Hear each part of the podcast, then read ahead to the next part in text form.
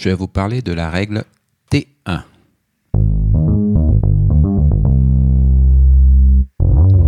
Alors, la règle T1 porte sur les hospitalisations pour traitements répétitifs.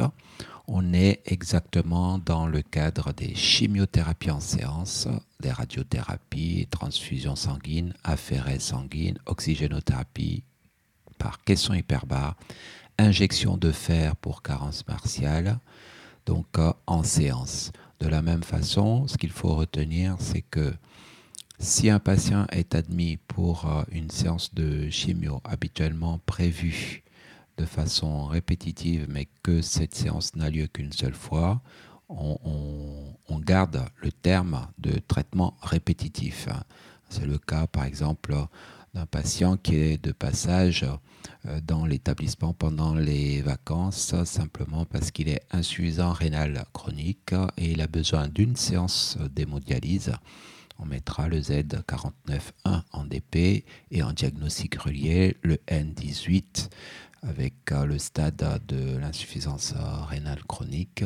De la même façon, une cure de chimiothérapie euh, prévue de façon euh, répétitive, mais s'il n'y a eu qu'une seule séance, que le patient malheureusement décède après, on met le DPZ51.1 et en diagnostic relié, la pathologie cancéreuse traitée.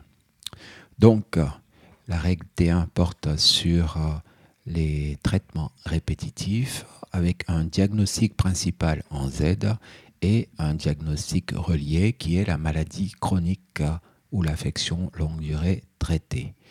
Voilà, donc euh, dans ce cadre, hein, on retrouve bien sûr les hémodialyses, les chimios, les transfusions et les injections de fer. C'est bien écrit injection de fer, ce qui veut dire qu'il peut y avoir hospitalisation pour euh, injection de fer. Dans ce cas, on est sur du Z 51.2 en diagnostic principal et en diagnostic relié, l'anémie.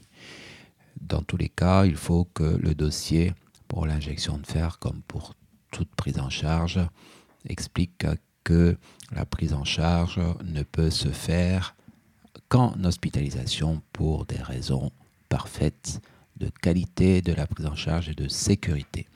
Voilà, c'était la règle T1 qui porte sur les traitements répétitifs. Je vous remercie.